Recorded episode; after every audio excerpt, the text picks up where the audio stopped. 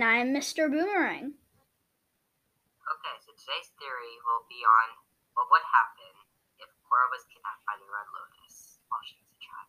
Yeah, I'm really excited to go into this one. Um, Firelord Balrog here has cooked up quite a theory because you know this episode we're doing a little switcheroo where Firelord Balrog is going to be the main host, not me. So I'm really excited to see how this is going to play out. I'm really excited to discuss this theory. So just jump right into it, Firelord Balrog. Okay. Let's start with what and how the Red Lotus was started. The Red Lotus was founded by Xai Bau who was a member of the White Lotus, but grew to dislike how they started to reduce themselves to be the Avatar servants. Zai collected more White Lotus members who thought like this and created a branch of the White Lotus called the Red Lotus. The Red Lotus believed that dismantling the established nations and their leaders would bring unification to the world, and later planned on bringing back together the spirit world and the human world. However, the Red Lotus soon used violence as their solution, and despite Iroh's hopes for reunification with the White Lotus, Xai Bau broke away from the group. The Red Lotus members shown in the shows include Chief Unalaq, Aiwei the Truth Seer, Zaheer, Ghazan, P'Li, and Minghua. After Korra was announced as the Avatar, a year after Aang's death, Zaheer and his terrorist group decide to kidnap, kidnap Korra to teach her the ways of the Red Lotus. This what if theory is what would happen if Korra was taken by the Red Lotus as a child. Let's go back to 16 years before the first episode of Legend of Korra. Zaheer, Ghazan, P'Li, and Minghua sneak into the Southern Water Tribe and attempt to steal Korra, except this time they succeed. They are, however, caught by Tenzin Tonraq, Firelord Zuko, and Chief Sokka, who try to take Korra back. However, they manage to escape. Yeah, Red Lotus manages to escape in this timeline is going to have a huge ripple effect. So what happens is the nations are warned about the Red Lotus and all send rescue expeditions to find where the Red Lotus is keeping Korra. The most likely place for the Red Lotus to hide and teach Korra the ways of the Red Lotus is the Western Air Temple, because it is safely hidden and difficult to navigate, making it the perfect place to hide the Avatar. The Red Lotus would each teach her the four elements, with Ghazan teaching her earth Lee teaching her firebending, Minghua teaching her waterbending, and lastly, Zaheer would teach her how to airbend. Even though Zaheer may not be able to airbend, he has studied the culture and the fighting styles of airbending. So that's how he would teach Korra. Zaheer would still obtain airbending during harmonic convergence, however, because Korra would still open the portals for them under Unalaq's supervision as a very spiritual Red Lotus member. After Korra brings harmonic convergence and joins the two worlds, they will use their power to obliterate all governments of the nations, but will try to prevent Korra from becoming a fully realized avatar.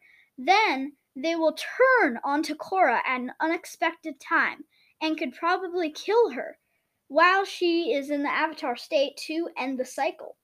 The world would then go into chaos as the spirit and human world would merge together under the supervision of the evil Unalaq. Thankfully, due to Tenzin, Tonraq, Zuko, and Sokka's better efforts in the actual TV show, not this timeline, when the Red Lotus first tried to kidnap, kidnap Korra, Korra grows up to be the Avatar that we know and love today.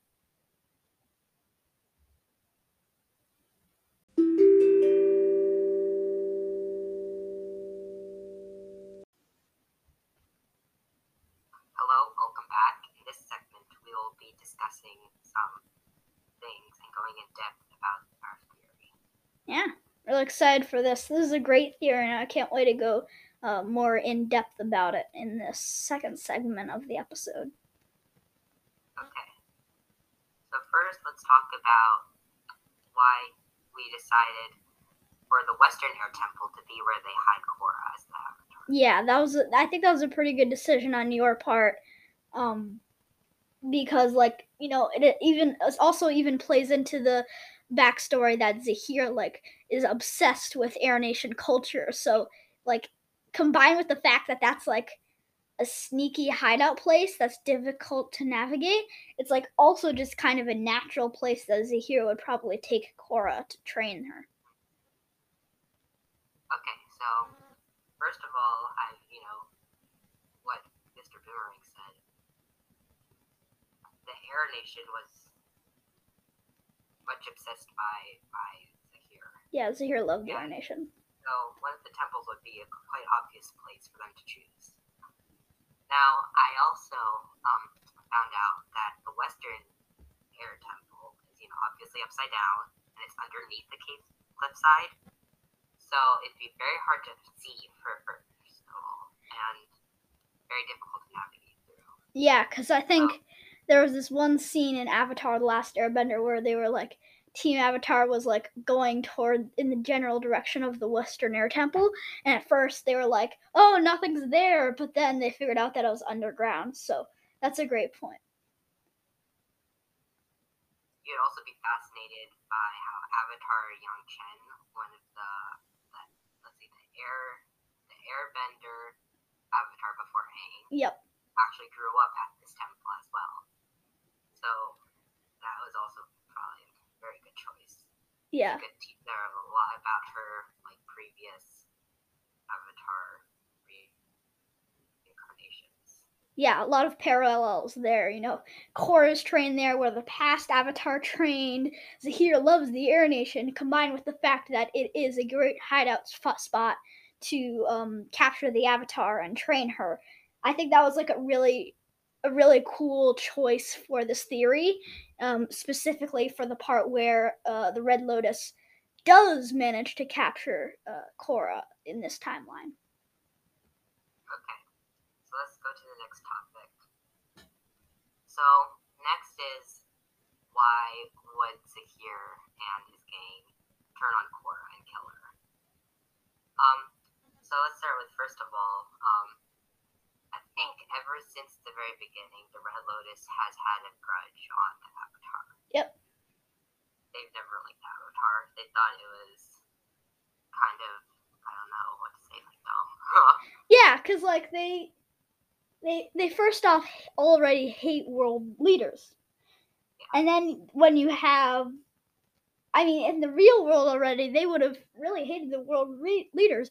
But then in that world of Avatar, there's this like one person who's supposed to control the fate of the whole world and, and control everything, you know, and have all these privileges that it.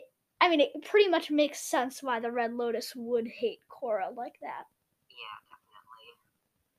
Um, well, then let's also talk about when they cycle, um, it would probably be at a very unexpected moment, like maybe right after a big fight between them and a world government of some kind. Yeah, kind of like a, a distraction. When she's still in like the avatar state, it'd be a very a vulnerable point point for her. Oh, oh. would completely not be expecting it. Yes, yes. I had I just when you were explaining that, I just had a head canon. I was thinking it up.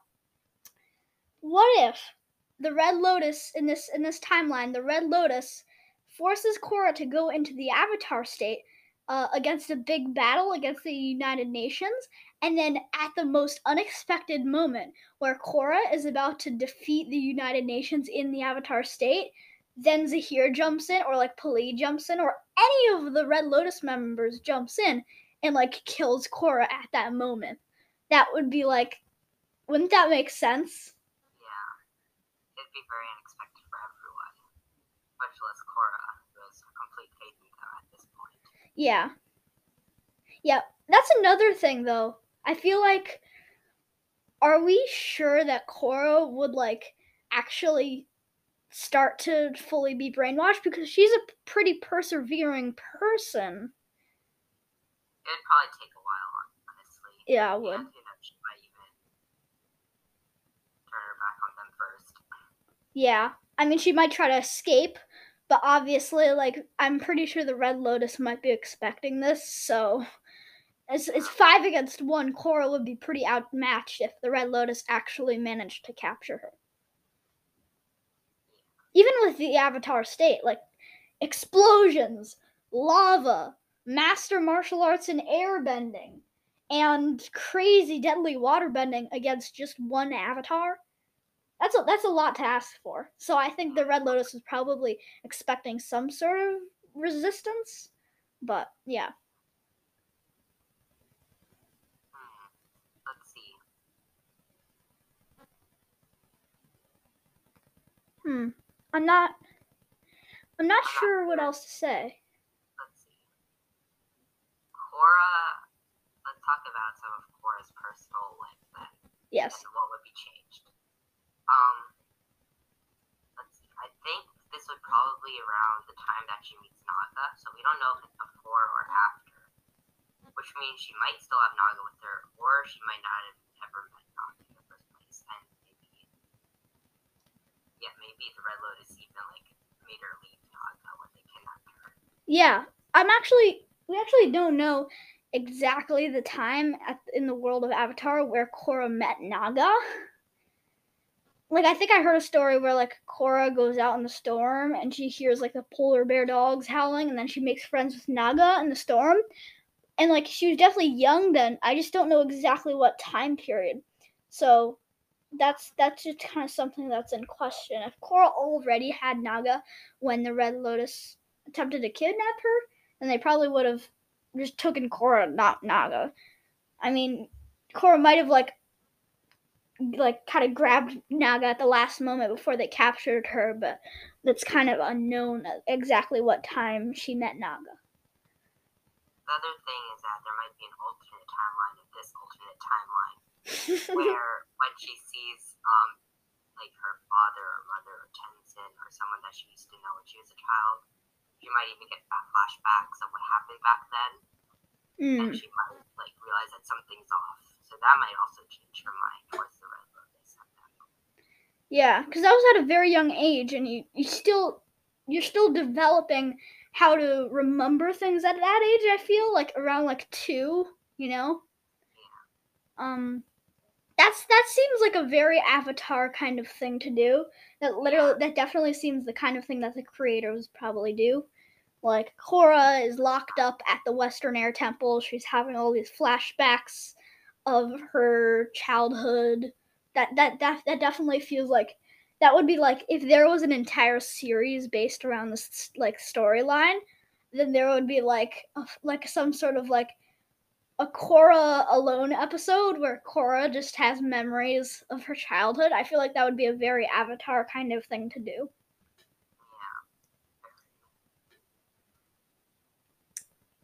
Like there's a lot about this theory that like we definitely could have developed on more. Firelord Balrog, Balrog, I really enjoyed this theory. It was really fun doing it. There's so many variables about like a storyline inside of a storyline inside of a storyline. It's really crazy.